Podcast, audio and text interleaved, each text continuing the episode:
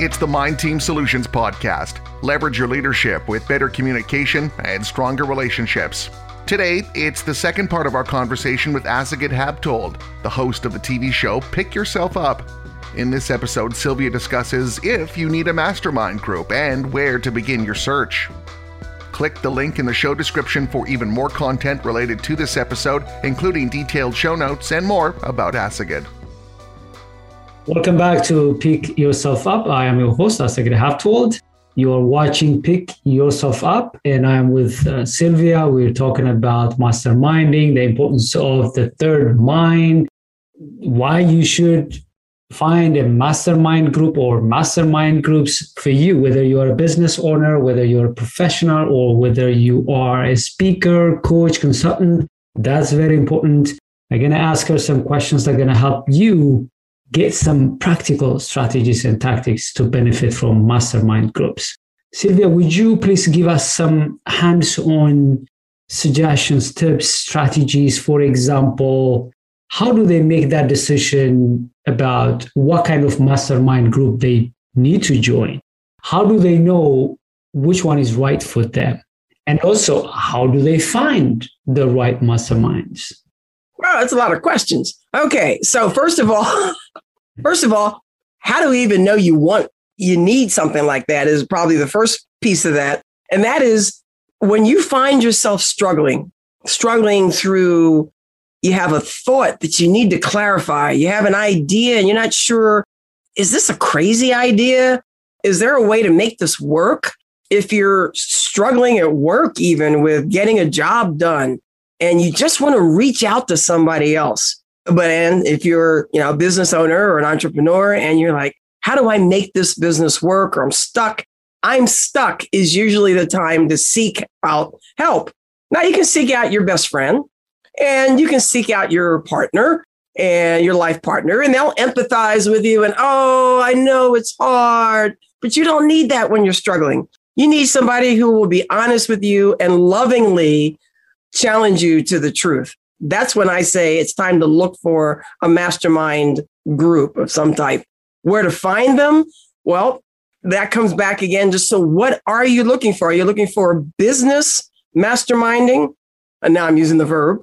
Are you a lawyer and you want to mastermind with other lawyers? Are you of a specific culture or ethnicity and you're comfortable in a mastermind group, in a small group with others of your culture or ethnicity.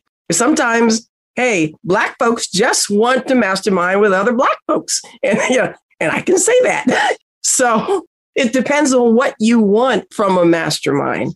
And then you can then start seeking out where do I find it?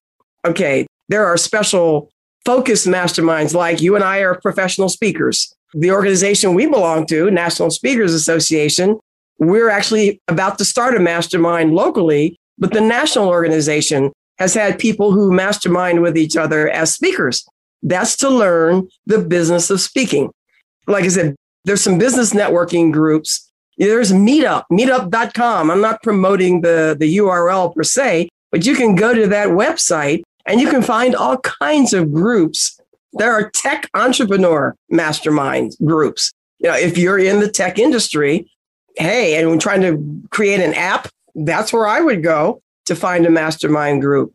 So those the social media, put a bolo out on Facebook or Twitter or whatever it is you use and ask for, hey, does anybody want to get together for a serious mastermind group? So those are the how to get there. Did I answer all your did I yes, yes, yes. You you answered. I think the best approach I would say, Sylvia, because you are an expert on this. You wrote a book about it.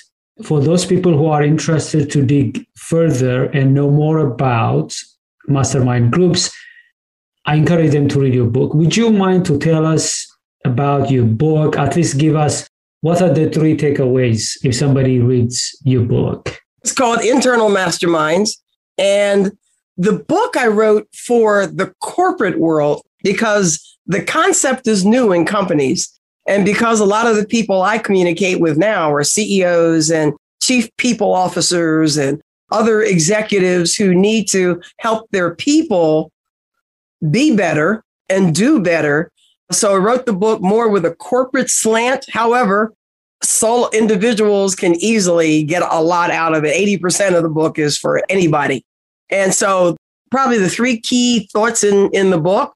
Number one would be just everything I just told you today, emphasize in the book about what's a mastermind, why should you be in one, and what does it do for your career or your business. So that's one key point. Uh, you know, what's the point? A second key point is really how do you create them? Or how do you get into one again in a company, but still, how do you create a mastermind? If you're not finding one you like yourself, you can create one because it's all about the feeling you're getting, just like you get in a, in a I was going to say in church, but not everybody goes to church, but you know, you get that feeling of camaraderie in a group that you're social in. So that's how you get comfortable, find a comfortable mastermind. I just rambled. A third point, pretty much just I cover leadership. So how facilitating a mastermind helps you grow your leadership skills. I cover that a lot in the book. So those are three points. Thank you. Thank you. These are great. I encourage them. Uh, where do they find the book? Ah, so because the book title is called Internal Masterminds, they can get the book at the website internalmasterminds.com. Or, of course, from my business website, there's a link that says, you know, get the book. And, you know, that is, well, my company is mindteamsolutions.com. All right. All right. Let's shift our conversation once we talked about uh, mastermind groups. I know you're very successful as a professional, as a person. I want to know at least a couple of success factors that contributed for you, especially hmm. uh, since my audience are minorities, right. such as African Americans, immigrants, and women, and people who are uh, having a lot of challenges. Uh. What are your three success factors that you think may resonate with my audience? The first one is really is related to people again. When people come together, for me, connecting with people as an African American and woman, for me, connecting with people who are different, which may contradict, you know, we like to be with people like us.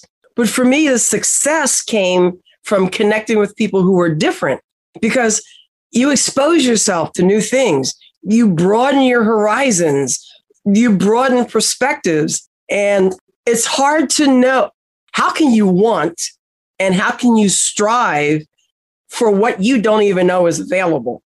And it's that wanting and striving that brings you success. And so that's why I say connect with people who are different for you is number one. Uh, Before you go, I think I'm, I want to emphasize this because I was facilitating today okay. a webinar on collaboration and coalition building. And one of the tip I gave them that when you go out to collaborate and build coalitions, yes, look for your tribe, people who think like you, people you like, people who are your peers, people who share common things with you. The second kind of people that you should look out for should be people who are your mentors, people who are oracles, people who could be able to show you the way. Yes. They succeeded. They also stumbled. They could be able to show you what's working, what's not working. They could mentor you. So, in your coalition, in your collaboration, in this case, in your mastermind, you should have your tribes, you should have your mentors. And the third one you mentioned it, that's why I want to emphasize. The third ones are the group of people you mentioned, people who think differently. Yeah. People who could be able to help you uncover your blind spots. Exactly. Maybe you always think the big picture, but you need people who are practical thinkers, people who are focused on detail oriented. You may be focusing more on certain group of people. Maybe you need, or your profession could be eh, in one area. You want to have other people joining you or join them yeah. who are from other professionals. That way, if you have these three different groups of people in your coalition, in your alliance, in your collaboration, you could be able to succeed. And diversity is important. I'm glad you mentioned this. Most of the time, we tend to look for people yeah. who look like us, think like us, behave like us. That gonna create monotonity. It's gonna create. It doesn't create diversity. And we're going to have some challenges in terms of thinking differently, creating and innovating. No, that I feel, I don't know how much I feel that that's part of the challenge with the world now is that we get our news from the sources that agree with us. And we need to hear all kinds of different perspectives. There's so much contention right now between and among groups with all the things that have happened, with every hashtag that's out there. And it's uncomfortable. And I admit it is uncomfortable for me as a Black woman to pop into an all white male group and network. But that's what I've had to do in my career in the corporate and Fortune 50 company that I came from. Big name back in its day, like Google is now. And I won't name the company, but um, everybody would know it if I said it. And that was uncomfortable, but I had to do it. And I had to find my mentors there because they're the ones that taught me how to maneuver through that world that was unfamiliar. And then I got comfortable. And so to me, just in so many ways, yes, be with people who make you uncomfortable. And I don't mean, you know, bad, but who are different. Great, thank you. We're left with three minutes. I want to take everything possible within three minutes. You mentioned just one. Would you tell us quickly two of the success factors? And I want to move on to the next question. okay. Number two, fast is listening. Be silent and listen. People will tell you what you need to know and what they're feeling. And then the other one was just collaborate. We're not, we are not a solo act. So we've got to learn to collaborate. So those are my three success factors. Quickly, I know people like yourself who succeed, I'm sure they've been stumbling, failing more than once. You've had some setbacks for sure. How do you deal with setbacks? If you have anything that worked for you, at least one or two things that you always go back to use to overcome yeah. setbacks, uh, yeah. that would be great. So for me, the, the the biggest piece is I keep the serenity prayer in front of me constantly. You know, grant me the serenity to accept what I cannot change the wisdom to change what I can and to know the difference. That actually guides me and it helps me put things in bigger perspective to realize this situation, this too will pass. And that gets me through and then connecting with other people. Oh, that's powerful. Before we close, I want to talk about if you uh, have any advice for specifically for minorities. I know we talked about success factors and how to overcome setbacks. But if you have any any tip, any wisdom for minorities, I would appreciate if you share how they could be able to be like you because some of my audience could be young, just starting. They need some encouragement, some guidance. So for those kind of young, upcoming, emerging minorities, what do you advise them? This is going to be in the same line, and I know it's going to be quick on the same line as as connect with people who are different get out of your own stuff. That really is my is my biggest advice. Get out of your own stuff. Yes, we need each other, and I don't deny that, but we have got to get out of our stuff and you know not be worried about oh I'm I, I need to be around women. Oh, I need to be around minorities, whatever you may be. Get out of your stuff and get out in the world and to overcome, get over yourself. that's probably that's a little hard, but that to me is the biggest advice. Well, thank you. Thank you, Sylvia. I know I wish we have time. I could have asked you a lot of questions within this jam packed time that we had. You shared a lot of great stuff. If people want to reach out to you, how do they get in touch with you?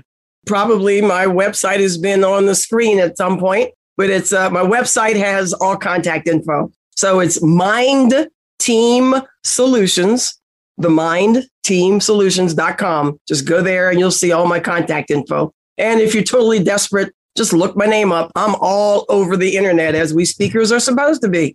Thank you. Thank you. On behalf of our audience, I want to say thank you for coming and sharing this great stuff. Thank you. Dear our viewers, I hope you enjoyed our conversation. Don't forget, you can reach out to me via email or you can join us on social media, ask questions, comment, share. And also, if you have any suggestion of who I should interview next, what kind of themes and questions I need to ask, please reach out. You will find my email, our social media accounts here. Please don't forget, keep in touch and engage with us until I see you with another interview. Have a good day. Thank you for watching. Thank you. Bye bye. That was the final part of our conversation with Assegid Habtewold. You can learn more about him by clicking the link in the episode description with the top lessons from today's episode. And you can continue the conversation with us by visiting our website, mindteamsolutions.com. We'll see you next time.